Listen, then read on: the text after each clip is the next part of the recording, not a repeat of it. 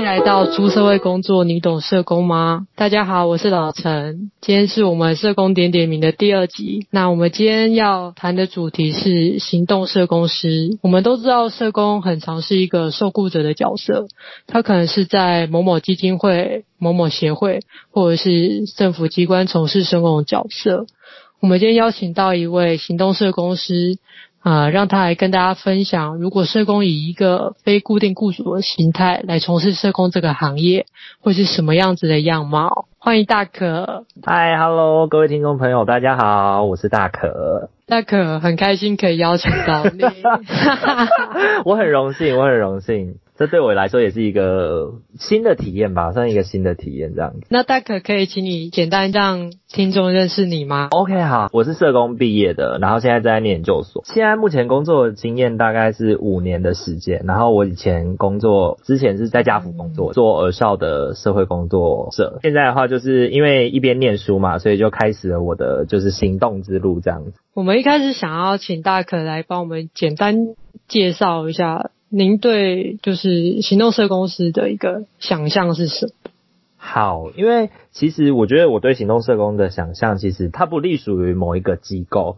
我会把自己定位成啦，如果我自己是一个行动社工的角色的话，我会把自己定位成去补充机构的人力的需求。那这个补充人力需求又不太像兼职，因为我自己以前在家福工作嘛，其实我们有很多的服务项目，其实会大量需要聘用外聘的老师。比如说，我最后一年在寄养的服务里面啊，我们的一些寄养儿童的团体啊，或者什么，有很多时候我们都会委由就是可能智商心理师啊，或者是那个临床心理师来帮我们设计跟带团体。对，那其实我觉得某一个部分就是源自于我们自己社工的量能啦。对啊，就是我们自己可能很难从事直接服务的之余，然后还要从事许多专业的服务这样子。对，所以。我把自己定位成是，诶，那如果你有这样的需求，那我是一个可以提供这样服务的人，这样子就有点补充社会工作者的无法满足之处，这样子，对。所以它会是一个运用这样的人力是比较弹性、比较短期。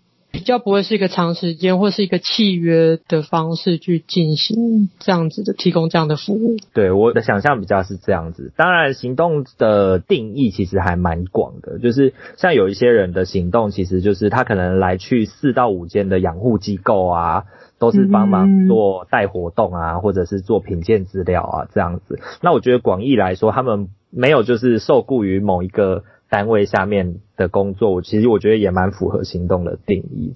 所以其实行动可以很广义，也可以很狭义，看自己怎么去。描述怎么去从事这样子的行动？对，就是看你自己去评估你自己以后，你适合怎么样的行动的模式，这样子，我觉得比较像这样。嗯、那在行动过程当中，就是一天会是什么样子的状态？如果有工作的话，因为我是以接案嘛，就是我比较像接 case，嗯、所以如果是有工作的话，那当然就是在事前就会有比较多设计课程啊，或者是呃可能问题意识的聚焦跟发想。的过程，然后当天就是带嘛，带完以后就就领奖师费这样。如果是工作日的话，就是这样啦。对，现领吗？对，呃，希望啊，当然大家都希望是现领啊。可是毕竟有的时候我们也知道，有些机构不太希望社工身上拿太多的钱，带太多的钱，其实会危险嘛。所以他们其实很多都是用事后汇款的啦。哦，对，这个部分又是另一个唉。又是一个甘苦谈的部分，甘苦谈的部分。对对对，就是行动社工的一些，就是一些实务上会面临的一些状况啦。那如果一天接个两三个案子，会不会东跑西跑，时间上会很紧凑，需要很掌握时间上面的控制？嗯，基本上的话，我个人现在的习惯会是，如果同一天的上午跟下午的话，就是只接上午跟下午。对，那如果它是一整天的时间，或是有跨周五的话，我就不太会接另外。一个工作，所以我会尽量让自己保持在今天的身心灵都准备好，是要奉献在某一个工作上。对，我比较不会让自己说早上有 case，下午有 case，晚上又有 case 这样子。对，哦，因为这样子其实如果三个主题都不一样的话，其实自己会蛮累的。因为我觉得在当团体带领者或者是当外督啊之类的。嗯其实蛮多时候都是需要很专注的 focus 的，可能。呃，我相信社工伙伴们应该大家都有感觉，就是如果你一天访案要访四到五个，然后你访到第四个或第五个的时候，你应该就已经就是混乱，有一点迷茫嘛，就是眼神有点涣散，然后就是已经陷入那种就是很机械式，嗯嗯嗯，嗯是哦。真的，嗯，那使用头昏脑胀。对，实际上在工作的时候，就是我们就是完全的打开自己感官，再去满足就是业主的需求啦。对，所以如果上午已经三个小时，而且它是连着的哦，你可能放一个小时，但是行动社工就是你当讲师或者当团体带领者，可能一次就是三个小时这样子。那所以那个。其实你需要保持的专注力是很高的。那其实如果一天接太多的工作，就会让自己的那个品牌打坏啦。对，因为专注力不好，可能也不见得能够有一个比较好的服务这样子。嗯哼。那你有特别在哪个领域，或者是专挑哪一种 case 接吗？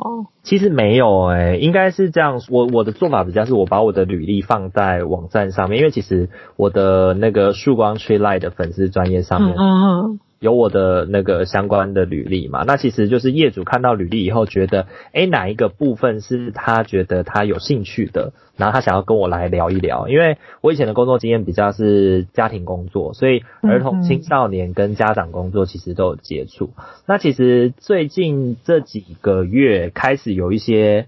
妇女啊，妇女工作或者是一些老人工作也会开始来找上门。那我觉得主要就是看他们，就是业主对于他们的需求议题是什么，然后我我的提供方式，他们有没有觉得，诶，是不是他们要的？那如果是他们要的话，那其实就可以促成合作这样子。比较会是业主找上你，比较不会是你去会去主动去接吗？哎、欸，其实也会、欸，其实我就是会到机构啊，或者是去透过一些参加研讨会啊之类的去曝光，去曝光有一个社工在做这样的事情，然后做什么样的服务让你们知道。那如果你们觉得有合作看看的机会的话，那就可以欢迎打电话跟我聊一聊这样子。对，嗯，嗯，所以其实行动也蛮需要主动出击的啦。那你在行动过程当中有没有遇到什么有趣或者是一些可怕或是让你印象深刻的事情？可能是对个案，或者是说对服务的机构单位感受上有没有什么特别的？我觉得。比较特别的，如果讲是机构内部的话，其实就比较还好一点，因为他们其实就是因为你是外来的人嘛，所以其实他们也不太会对你有太多的权力结构上面的想象。嗯，对。然后其实就会默默的，你一开始在接触的时候，你不太理解这个机构的理念。嗯，对。然后你在带领的过程当中，你才会发现说啊，原来他们是可能比如说反同啊，可能是 对对对对，可能他们有一些跟你在。哲学跟道德价值观念上面的不一样，对。然后你可能是在接案的过程当中，你可能在进去进去到开始工作的那个当场，你才会发现这样子。我是有发生过这样的状况啊。不过我个人对这件事情我还是蛮，我抱持着一个蛮弹性，而且是乐见其成的心态。嗯嗯，对，因为知道我服务的是青少年嘛，儿少工作。那其实有很多儿少工作的单位，他们。呃，有一些宗教背景，对，那因为他们的宗教背景，所以他们在跟孩子谈一些议题的时候，会相对的比较没办法那么开放的跟孩子谈。那其实透过行动的角色，嗯、透过外聘讲师的这个角色，其实就可以再补充一些可能机构没办法带给孩子的一些想象。对啊，那其实我觉得我自己也不会排斥说，就是哎，如果这个机构的理念跟我不一样的话，我就不接这个工作，因为我还是比较 focus 在我们的服务的对象上。你在这堂课里面想要带给服务对象什么，然后你想要给他们什么样的刺激，什么样的怎么样的调整，因为可能一堂课的改变真的是非常的很有限，对，但是就可能给他们更多对于这个议题的想象，然后也或者是激起他们对这个议题的好奇。我觉得就是在有一些课程上面，我会。比较重视这个部分，这样埋下种子的一个过程。嗯，对，没错，就是有的时候在机构端的话，比较遇到有趣的事情是这个啦。那、嗯、之前我有在行动社工分享会里面分享过，就是有些接案的，这样这样的一些也不能说是状况啦，就大概可能是我自己的，我自己可能那时候也还没那么明白自己的立场，然后所以没有那么好的沟通，这样，比如说可能。哎，老师，我们只有一个小时的讲师费，可不可以请你就是来带三个小时的团体？就是他们当初计划案写，可能就只有写到一个小时，可是他们后来发现，哎，孩子在这方面真的还蛮有需要的。嗯，对，然后就想问说，哎，老师，你可不可以帮帮忙这样？这样你就接受吗？我觉得这个过程比较，我觉得这是一个我们要去试着 balance 的过程，就是我们要试着去跟自己，也不要讲妥协啦，就是一开始你在行动的过程里面，你没有名气，没有人认识，嗯，当有工作进来的时候，可是是有一点点需要你牺牲的，那，可是你当有了这个工作之后，你可能会有一些履历。你有一个经验，那你要不要接？对，就看你对于这个过程有没有另外的回馈，或者是你自己认为的意义在哪里。对，就比如说以那个例子来说好了，那个例子我还是有觉得，嗯、因为我其实有感觉得到，就是在那个过程里面，我觉得最后打动我的原因，是因为社工真的觉得他理解这些孩子现在面临的课题，可是他真的是有一些限制，他没有办法陪孩子讨论这些东西，所以他才希望可以透过一个外部老师的方式来带领他。可是他这个议题我们谈完以后，他也理解到说，其实可能一个小时真的谈不完。我后来其实就是被他说服啦，就是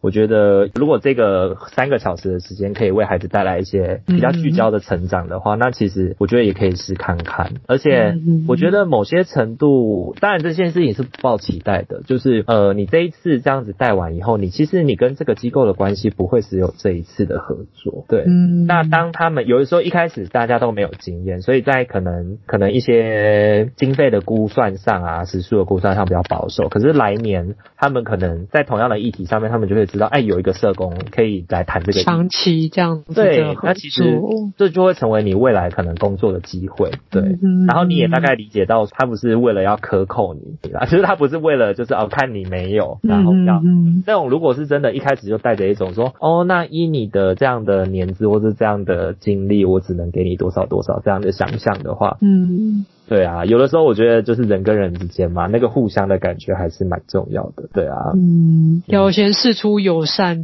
才会有往后的合作。对啊，我们怎么彼此去共构这一个合作的过程？某些程度，我觉得这就是有一种商业的，嗯嗯，对啊，就是比较具商业性的感觉这样。那如果我们真的要开始行动的时候，你觉得我们？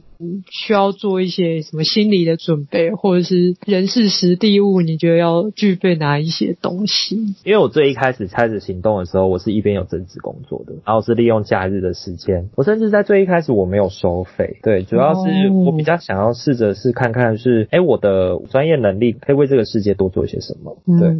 所以在最一开始，我会到一些我以前既有的。机构，我以前有在苗栗当一些志工啊，有一些时候我会在那边，比如说一开始就帮他们青少年志工的一些练习啊，比如说设计活动啊，带活动。哦。那对我来说，就是它是某些程度是一种志愿服务。那另一件事情也是对我来说也是一种练习。然后慢慢的，那机构的执行长也就开始真的去找我上他们的一些，比如说他们在上一些志愿服务的训练啊。嗯嗯嗯。对，那那个志愿服务的训练就是开始有讲师费的。那我就开始就从那边开端这样子。所以我觉得行动的开始可能还就是你的专业服务有什么可以再提供更多的。对，因为我觉得。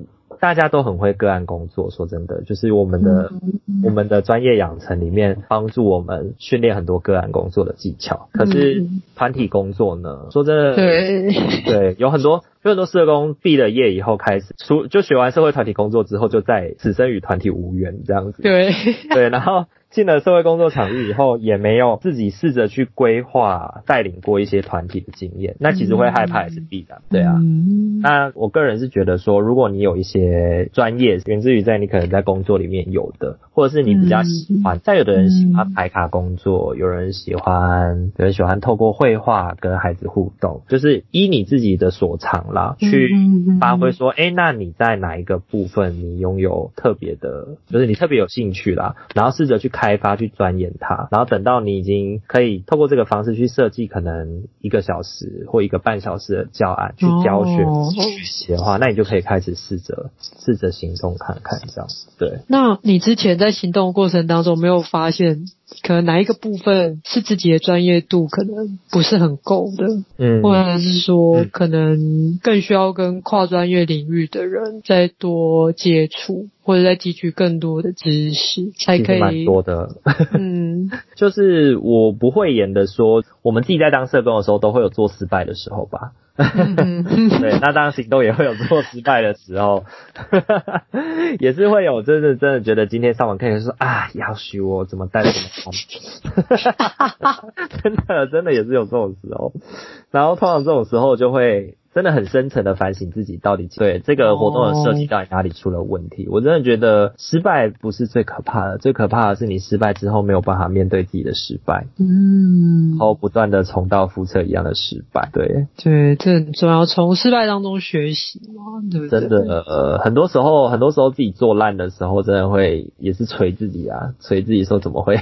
怎么会这样子？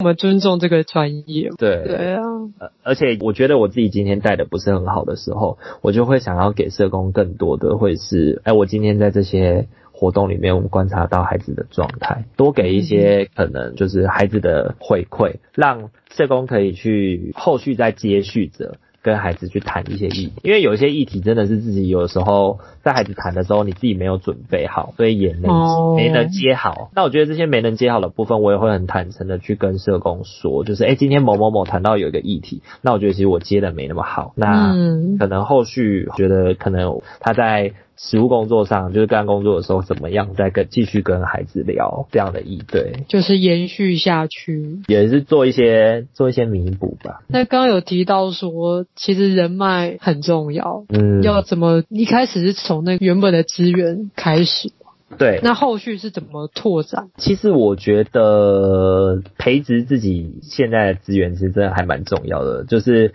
我最一开始其实从身边的资源开始，其实第一个是我自己在家福工作嘛。嗯、那在家福工作，其实就会认识很多的讲师，对前辈，对，认识很多讲师的前辈。那他们有有的是咨商心理师，有的是有的是职能治疗师，有的是临床心理师，有的是老师。那透过跟不同的专业的互动，嗯、去了解他们在业态工作的状态，然后。慢慢的也去透过互相的介绍，去让打开彼此的知名度。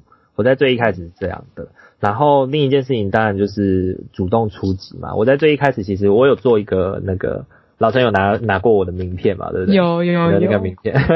我一开始就会到处去递名，打电话，然后去跟不同的 Go 试着介绍自己现在在做什么事情，这样。又或者是像我现在念研究所嘛，老师啊，或者是我以前大学的老师啊，可能就会帮我，就是诶、欸、有一些觉得合适于我的工作，然后就帮我们做一些媒合。其实我自己个人觉得，我好像还真的算蛮幸运的，就是在这个过程里面，老师啊，然后身边的朋友啊，就是都蛮支持，很多贵人相助，真的，这是一件很幸运的事情，也很幸福，我真的是必须这样说。诶，现在大可是社工师嘛？其实我是我最近就是因为转换职业的工会，哦，然后就会有职登的问题。那如果我我们这样子不是一个固定雇主的状态，是职登的部分是，您这边会有什么样子的做法吗？好，我我必须说，我现在没有职业登记，对，嗯、可是我很想做职业登记，这就是一个社工师最大的困难，对，因为社工师法的想象里，我们的证照都要放在一个单位里，对，因为他设想我们就是在一个机构工作，对，嗯、而且这个机构有的时候还会被询问哦，如果他是一个看起来好像不太是社服团体的地方。直登还会被问，对，然后有一些地方也是你的机构可能不愿意让你直登啊，像之前可能也发生过，有一些大学啊的心理辅导中心啊，觉得说，哎，社工不用直登就可以做呢，就可以做就可以执业，对，嗯、那为什么要直登？那我为什么要让你放？对，嗯、然后心理师就没有这个问题，因为心理师一定要直登才能工作嘛，然后心理师就没这样问，这就是很吊诡的啊，所以我现在就会变成是说，我没有办法有一个地方可以让我放。我的执照，那这样的状态就会变成是我有一些工作的项目就会有受限，对，比如说工作项目，有一些工作我就不能做，比如说可能我去带团体或者是带什么的话，我可能可以，我还是可以用社工师的身份，我我还是可以自称我是社工师啦。但是我在带这些服务的过程里面，我就不会是以社工师的职称去在执行这样的服务，因为社工师法不同意嘛，你没有资格可以从事社工师的服务啊。对，但我就不要叫社工师就好了，也不算走漏洞啦。其实某些程度上就是制度上让我没地方放啊，不然怎么办？对啊。然后唯一不能真的完全不能做的事情就是治疗性会谈。嗯嗯嗯。对，这个就是完全没办法做的，因为治疗性会谈的。基础就是你必须得要是一个智商师、智商心理师，或是一个社工师，或是一个临床心理师，你才可以做这件事。所以当你没有职登的时候，你就没有办法做这件事。所以这是我现在唯一在行动工作上的限制。对，所以其实也没有一个法源是可以保障行动社工是这样子的形态的。对，行动社工就是最没有保障的。就是盈亏要自负，然后如果、嗯、如果真的那个直登的机制建立的很严格的话，可能会有首当其冲的那个状况。对啊，因为行动社公司其实虽然看说好像领受讲师费啊赚很多，可是实际上你就在机构里拥有的那些，在行动社工都不会拥有，比如说你不会有劳保。不会有所谓的什么专业加级，那些都不要想。然后可能有些机构会办一些那个专业的成长课程。那行动社公司你要怎么做专业成长？自己去外面报名工作坊。哦。Oh. 对，可是工作坊的价格就非常的惊人。对，对啊。对，一个三次课程两万多块、三万块这样。对。哎呀，所以就会变成是你自己，这也会去把它算入自己的成本里面，因为你要持续保持精进。你才能够为你自己的服务负责嘛？嗯嗯嗯，对啊，如果你技巧或者是你的教案设计一直都是在就是同一套的话，同样那样的理念，同样那一套的话，其实你很快就会被市场淘汰啦，就会被看破手脚，就，就是就是对，然后就是请他来啊，他就是这一套啊，然后他十年前也讲这样，嗯嗯、十年后都已经不是这样，他还是讲这样。麦当劳花了，对啊，这行动的最大的我觉得重点就是你要如何维持自己在市场上的竞争力吧。对啊，有的时候当我们开始行动的时候，我们就不再是那么的，我们就不应该带有那么多非盈利的想象。你要把自己包装成商品，然后去跟别人去。推广你自己，我觉得这是行动跟一般的社工，你就是你不用每天进同一个办公室，没错，但是你也要好好的思考是那哪里需要你，然后你要去想办法媒合上，去想办法跟别人连接啦。对对，我觉得这是最大的一个我们要从事这件事情时的时候要好好想清楚。听起来蛮冲击的，因为过去我们所受的教育，其实我们都很常是在。非营利组织或者是一个不那么讲求这一些利益回收的这个部分，嗯、就回到自己本身，如果没有一个雇主，嗯、那你要负担的成本全部就会转换一个思维，就是我变成自己是老板，嗯、那我要赚钱，嗯，那很现实的就是生活的挑战。其实就是我之前在台北大学就是分享的时候，其实就有同学在，又有同学在回馈我说，诶，这样子不会感觉很冲突吗？我们是可以跟个案收费的吗？我们是可以服务是可以 charge 的吗？是可以收费的。然后我就告诉他讲说，诶，其实我们会有这样的想象一点也不奇怪，原因是因为我们社会工作很多时候我们都是站在协助弱势的角色在想这件事。对。可是那并不代表我们的服务是没有价值的，或甚至是没有产值的。对，只是那个服务的产值在机构跟政府的。委外签约之间，然后我们跟机构的签约之间被代偿性的支付掉了。嗯嗯，对，你的确没有去跟这个案主收费，没错。但是这个案主之所以能享有你的福利，是因为背后机构帮忙付钱啊，政府帮忙，对，都包在一个方案里面，对，都被包套在其中一个那个方案里面。对对对，那所以这中间那个专业服务费很容易就会被我们。忽略。对对，所以其实。只是行动社工就有点像联行嘛，我们就把每一个服务项目拆开来计价。嗯、对，嗯、对对对，就是会谈是会谈计价，写记录是写记录的计价，什么是什么的计价这样。其实这些东西就是原理没有变，只是我们的形式变得更展现出来了，就反思自己的服务的价值这样子。因为其实我之前有思考过，就是社工事务所，事务所很多。就会想要想象成像律师事务所，如果是一个钟点费的计算，或者是每个服务不一样，嗯，去这样子去做收费。是，但现在台湾的社工师事务所还是会以包方案为主。对，好像这部分，那大可你会有想过想要开个事务所，或者是说朝这样子的方向前进吗？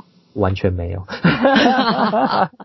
对，原因其实是我觉得社公司法把社公司事务所把它定得非常诡异，因为像刚刚老陈你讲的那个模式，其实就听起来就蛮好的啊。我们的服务其实就公开，然后我们每一个服务都有 charge 费用，我们就把它有点像是商业导向的去做这件事情。然后你政府或者是你服务机构，你没有人力可以做这件事情的时候，那你来跟我买服务。然后我我们提供你需要的，嗯、对这样的想象一开始很美好，就是回归商业市场的竞争。可是，嗯，这公司事务所被冠上一个盈利的外皮，可是它是一个非盈利的内在。所谓的非盈利的内在，就是指说你只能够承接方案，你不能够像一些心理咨商所一样公开招标说，哦，我就是一个我治疗性会谈一次一千六，然后我一个方案访视行动方案的访视可能一次是八百，然后写记录是四百这样子，你没有办法有。一个价目表的 list 去跟你的业主 charge 费用，对，因为是事务所不允许的，嗯，所以才会变成是说，社工师事务所变成另外一个协会啊，对啊，对啊，那我干嘛成立事务所？我成立协会就好了，因为事务所的税制是采盈利企业的税制，他能够做的事情都是非盈利机构能做的事情，然后他又不能做商业模式的事情，那我干嘛要开事务所？我找二十个人来开协会啊，对啊，外外外神通内鬼不是很好吗？对啊，就是有一些协会不都是，哎，真是黑暗面。就是蟑螂协会，不知道在做什么的，可能，可能就是企业的子单位啊，或者是什么来去 suppose 企业的一些企业社会责任啊之类的。嗯，对啊，那。当然不是说所有企业底下附属的协会都有这样子的行为啦，但是我觉得就是比起来的话，那社公司事务所真的就要成立起来。你背后所需要的资金跟你需要的人脉，就得要更充足、更广阔。对，嗯、现在市场上能够活下来的社工师事务所，就是要么就大佬，要不然就是可能可能比如说他在那个县市就只有他会承办这样的服务。对，然后他就是有固定的方案收入来源。那其实这样方案收入的来源，其实不用想嘛，就是一样层层剥削下去的话，他底下在执行这些服务的社工仍然是奴啊。觉得这个奴也不会觉得说老板赚就赚了多少钱，老板。也没赚什么钱，就是孱弱的一个机构。对啊，就是大家一直在剥削啦，就是里面也是竞品帮助次品啦。天哪，这句话 一直背在我们身上。然后这公司次品这样。对。对，实际上也是大概就这样啊，所以我完全不会想要成立事务所，而且事务所需要有一个据点，然后我在如果在台北做好了，我怎么可能在台北有办法租一个可以公开对外，然后会有 office hour 的时间哦，就是我几点到几点会开门营业，你可以来进办公室洽询这样子，然后还有招牌有什么，就等于是所有的规格都跟我们想象的律师事务所一模一样，嗯，可是能做的事情跟律师事务所完全不一样。对对对，大概就这样想到，所以就不会想要去开事务所。那其实刚才有提到说，如果我们有一个单位或者是就是业主，其实我们可以有享有劳健保啊，或者是一些福利上或者是法律上的保障。可是我是行动社公司，可能就保障比较少。对，那讲行动的过程当中，有没有觉得？行动有它的优点，但也有它不好的地方，可以分享一下。我觉得是限制吧，对啊，我觉得那个限制很多时候就会是在你没有那么看表面上看起来那么清闲，嗯，对啊，因为你必须要比其他人更明白你先今天要干嘛，然后你需要怎么样，你就是等于是进入老板的模式，你要不断的去帮自己找曝光跟找合作的机会，这样你才有办法活下去。嗯所以经济的压力一定是一个很大的挑战，对。嗯、然后面对一些可能，比如说经费的压缩啊，或者是可能你去跟别人在讨论的过程当中，你有受到一些不那么友善的对待啊，我觉得这些都是。我们可能会需要去做好准备的，然后还要调试自己的啦。然后经济的部分啊，然后你身边的人可能会对于对于你的工作业态也不会那么的不一定那么了解，所以也不一定能会赞同。哦，因为我必须真的说，行动社工很多时候非典型，也还不是一个就是大家都很能够知道他是一个什么样的，然后也不太知道说哦他到底能走到什么样的地步。说真的，我自己也还不知道我能走到什么样的地步。你可能需要很多方面的知识，嗯，对，比如说你需要会经营粉丝页啊，你需要去规划教案跟课程啊，你要学会去 promote 你自己啊。可能还有你要帮自己规划商业保险，因为我们没有劳保嘛，我们没有劳工保险，嗯、那你就要靠商业保险去补充你的承担风险的应应的那个部分。嗯，对啊，我觉得这些东西都会是你在行动的过程当中要去慢慢帮自己补齐。对啊，那有没有已经走很久的前辈，就是在行动社公司这个部分？有啊，现在前面能走的啊。走在前面的啊，嗯、都会是比我老很多很多很多的人。是不是已经退休了？然后已经可能督导已经当了 N 年的十几二十年，然后就就自己接，嗯，是这样子的状态哦。可能哎、欸，老陈，你现在当社工多久的时间？快三年。快三年。机构的老师如果是跟比如跟社工，就是你们请来的外聘老师，他的经历跟社工有关的。嗯多数都是怎么样的？怎么样的经历？主要都是，呃，目前吗？目前我们单位都不是社工。嗯、哦，都是智商师或者是临床心理师，或者是律师。OK，, okay 对对对。好，以我自己的单位为主的话，通常都会是教授啊，都会是。对，都会是可能某某单位的主任啊，某某单位的督导啊，哦、所以他们实际上他们在做行动的工作，其实也是副业啦。他们在斜杠啊，然后教授其实说真的，就是他是博士嘛，嗯，就等于是哎，在我前面专职做行动的前辈，要么就是博士教授，要不然就是这些已经到了一个机构的最上面了，当主任或当什么，对，已经很有条件了，对，已经很有条件，然后已经在这个领域。已经生根生根很久了，对。嗯、那其实这样的想象，其实对我们来，对我们对于社工，我们聘用外聘老师的部分，我们聘用社工的部分，如果的想象都是这样的话，我当初出来行动，我是有想这件事情，就是如果我的前面的人全部都是教授，或者是一些很资深的老师，很资深的。前辈才能够做这件事情的话，嗯、那为什么心理咨商师、为什么临床心理师、为什么职能治疗师就不用？对啊，对，我曾经也遇过啊，就是诶、欸、呃，我自己的工作经验啊，就是我在方案聘请老老师的时候，当他是智商心理师，他是临床心理师的时候，督导就会说，哦，可以啊，那就是用讲师费最高的标准去支付啊，因为他是有专业证照的嘛，对。嗯、然后可是当是一个社工师的时候说，他就说，哎、欸那他的年资几年了、啊？他在这个领域的工作经验怎么样？他说，哎、欸，可是他也是社工师啊。他也是有双重标准，他也是有专业证照的啊。对，今天是知道心理师、临床心理师，你怎么就不问他的经历呢？对啊。那为什么社公司你就问经历？对，我这就是我给自己一个很大的冲击。所以，我们其实很多时候对于自己、对于自己的专业的信任度也没有那么相对没有那么的高。如果我们要翻转这个状态，那就要有人出来做。就是有一个社工师，他的年资没有很深，嗯，但是他在做的事情也许比你想象的还要有效能。嗯，对。又或者是他能做的事情，他可以提供给你的专业服务，不会输给智商心理师，也不会输给临床心理师。一个反向操作。又可以创造一个不一样的形象。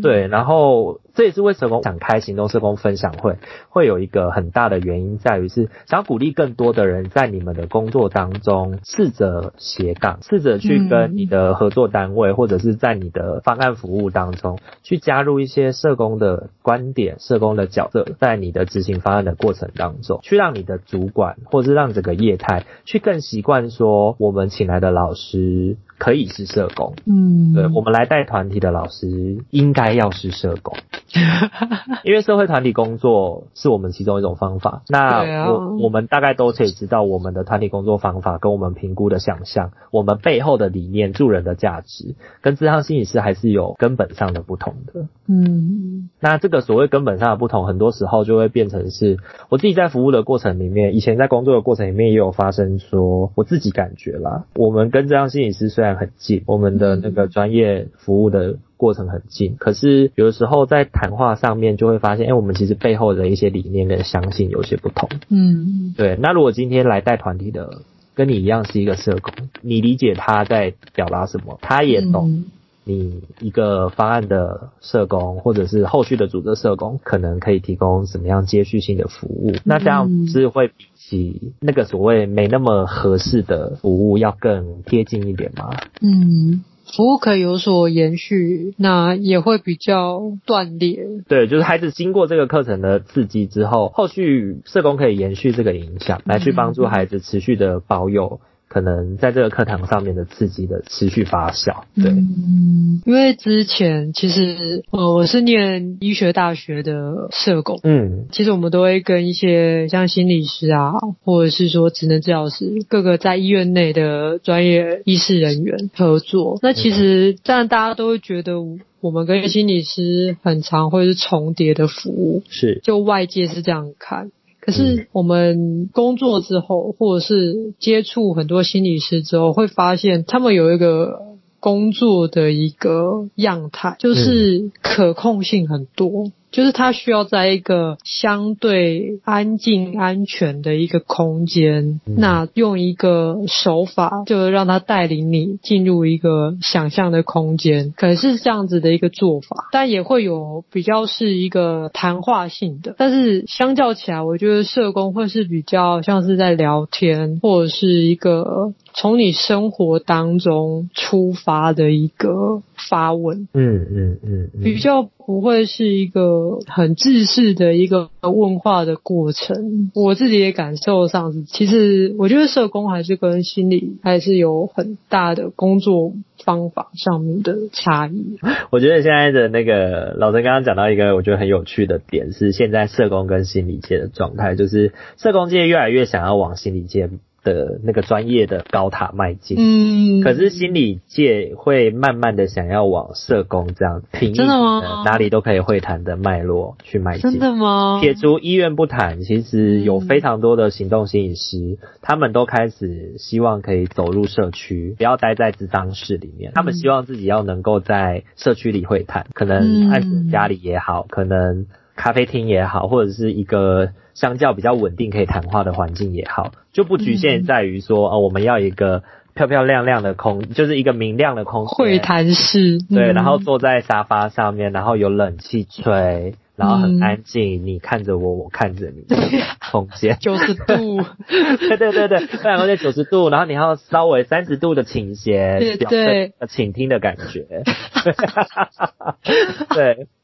因为你不觉得这就是一个仪式吗？这就是一个建造的仪式性的过程。啊、可是社工，我们的养成教育里面比较不那么让我们去在意要有一个这样的仪式性，反而是在什么样的场域之下，案主感到安心，然后那个环境之下是可以促成这个谈话的开始，我们就可以谈。对，那我觉得这就是我们的优势，实在是没有必要放掉它。嗯、对。所以我们朝向心理师的这个走向是什么样子啊？我们常常是心理师的走向，就是比如说，呃，我们越来越要去巩固社工的专业是什么？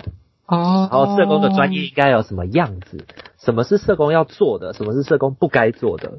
嗯，对，然后开始开始对于一些专业的想象，某些程度是更具体，但是某些程度也是更去绑住自己能做什么事情。嗯、像很多时候，我觉得有一些社工，他们都会告诉我，这不是社工做的，这不是社工该做的，这不是社工做的。对对，但是我就会想问他说，诶，那社工做了会怎么样？对，那诶，专业形象会受损。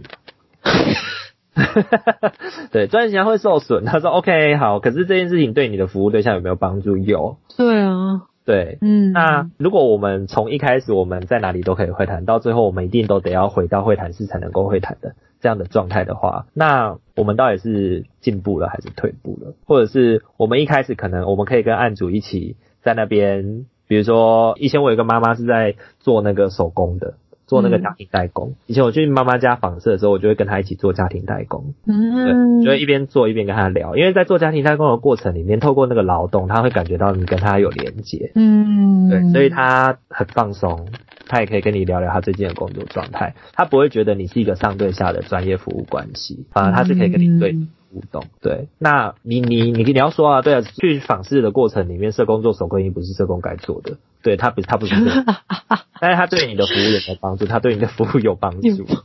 对耶，嗯、我觉得很常听到，尤其是就是我身边的一些社工朋友，真的，我都会想说，其实你的目标是什么？其实你达到的手段跟方法，不是什么违法的行为。说真的，如果是一个更能贴近案，或者是。更可以融入他的生活，成为他生活中的一部分，不是就离你的目标更近了吗？不然就是一直在一个责任分工或者是福利旋转门当中，一直在推来转来转去，大家不来转来转去了。对，对这不是我我的服务对象，不符合收案标准的。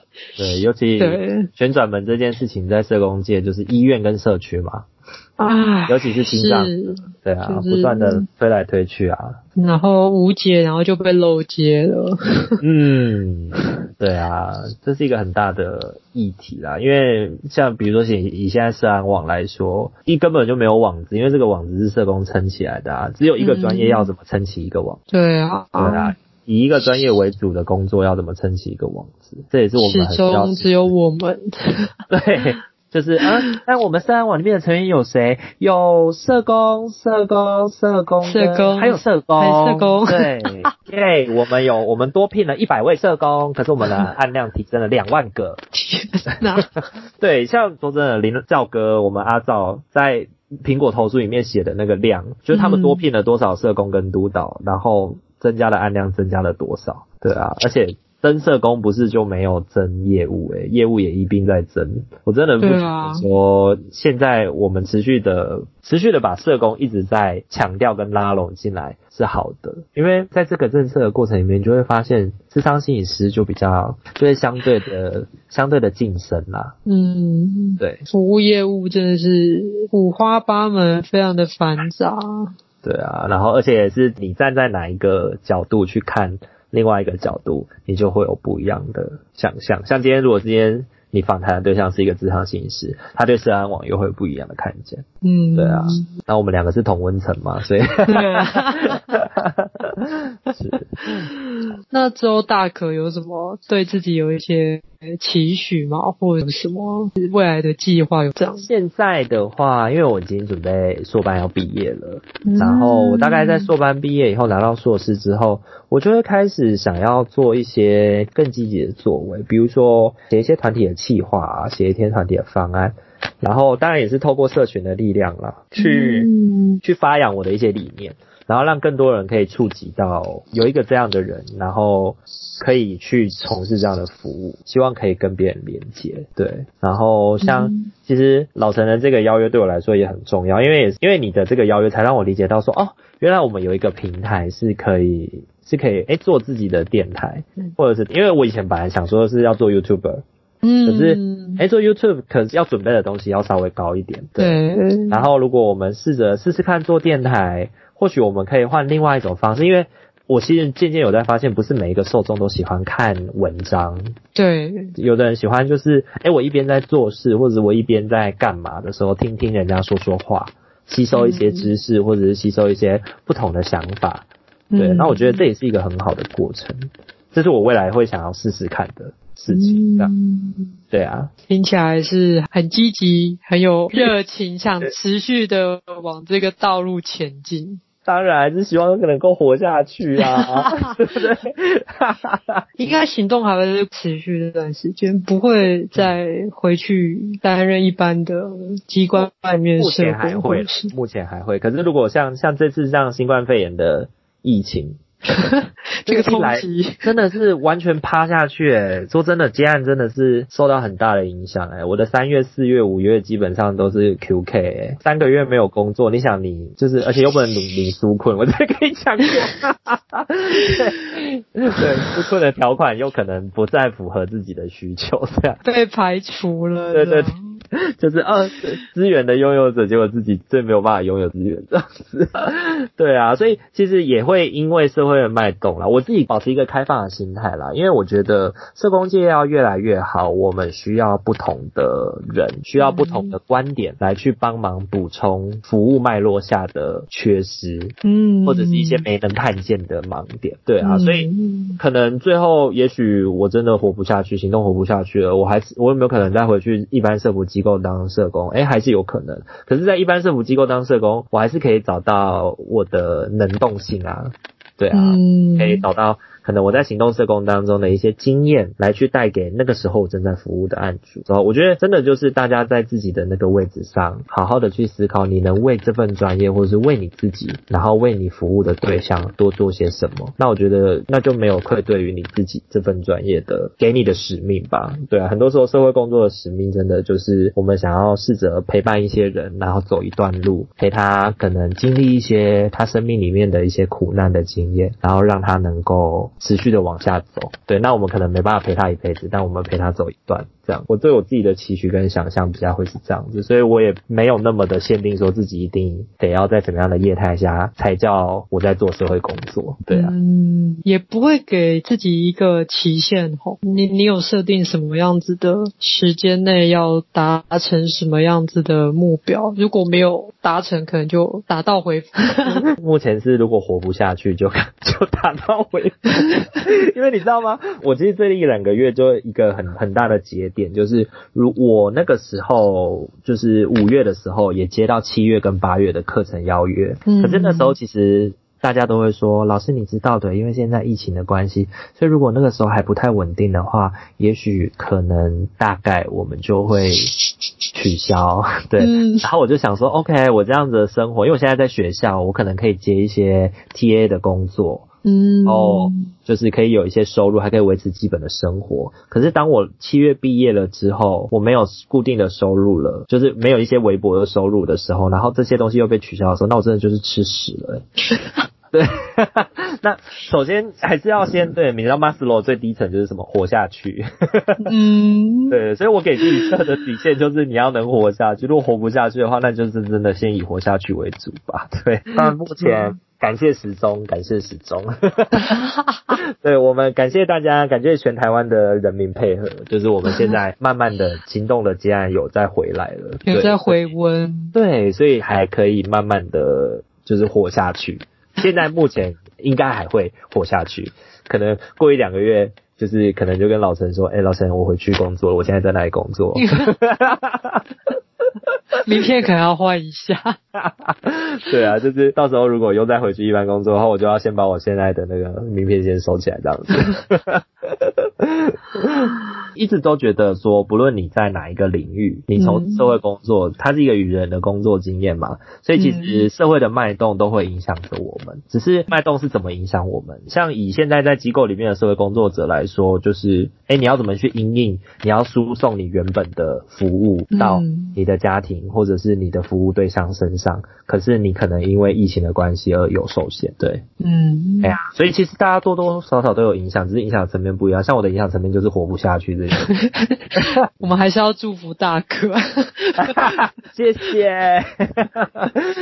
我目前身边唯一认识的行动社工师，要好好的，真的真的就是真的是硕果仅存的。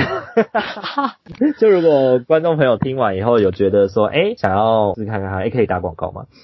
可以啊，可以可以，马上置入，请置入。谢谢。如果听众朋友听完以后觉得有兴趣的话，也可以到我的粉丝专业里面去了解一下我现在在做些什么事情啦，然后还有我一些服务的理念。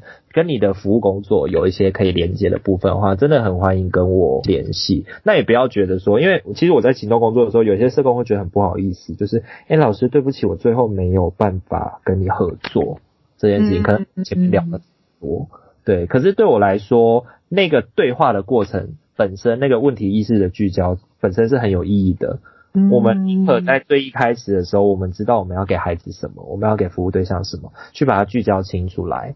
然后在最后，你要花了这笔钱，然后我们好好的去把这个过做好来，也不要说就一开始讲的不清不楚，然后最后你钱也花了，孩子也来了，但是我们最终没有能达到那个效果，对你想要的效果，对，嗯，因为我也会发现有些社工对于自己在一些服务经验上面，他们想要找老师带领一个怎么样的经验，大概都有一个雏形啦，但是更细致的地方，可能都还是要在每一场的。过程里面去了解。那如果你真的是对于议题有一些想象，或者是想要做一些合作厘清的话，那我们还是可以聊聊看。真的不要觉得说，哎，可能聊了就一定要是我。对，嗯，对。有可能聊完以后，我还会推荐你说，哎，其实这个老师更适合。对啊，我们如何一起去共构一个帮助孩子的、帮助我们服务对象的一个方法，才是我觉得这个工作最主要应该要是我们保持的一个想象啦。对啊，嗯，那、啊、如果有兴趣就来曙光 Tree Light 来看看。对对对，我在等这一段。Slogan 耶，谢谢你都没有打断我。对，对对对，有个粉丝专业。也是一个自媒体的一个社群。那今天非常谢谢大可丰富的分享，然后我们也谈得非常的开心。那记得要去大可的曙光的粉丝专业看看。耶、yeah，记得来哦，谢谢老师。下面可以放另外的广告收益。真 的真的。也是我们互助的过程。真的 真的，这个这我觉得这个曝光还有你在做的这些事情，都让我觉得很有意义。对啊，就是我们都尽力的在自己力所能及的部分，试着去为这个社会多尽一点力量。我觉得这是很重要。对，谢谢老师愿意开这样的节目，然后也谢谢你愿意邀请我来分享。好，那今天谢谢大可的分享。嗯，那我们今天的频道就到这边，那我们下次见。晚安，拜拜。晚安，拜拜。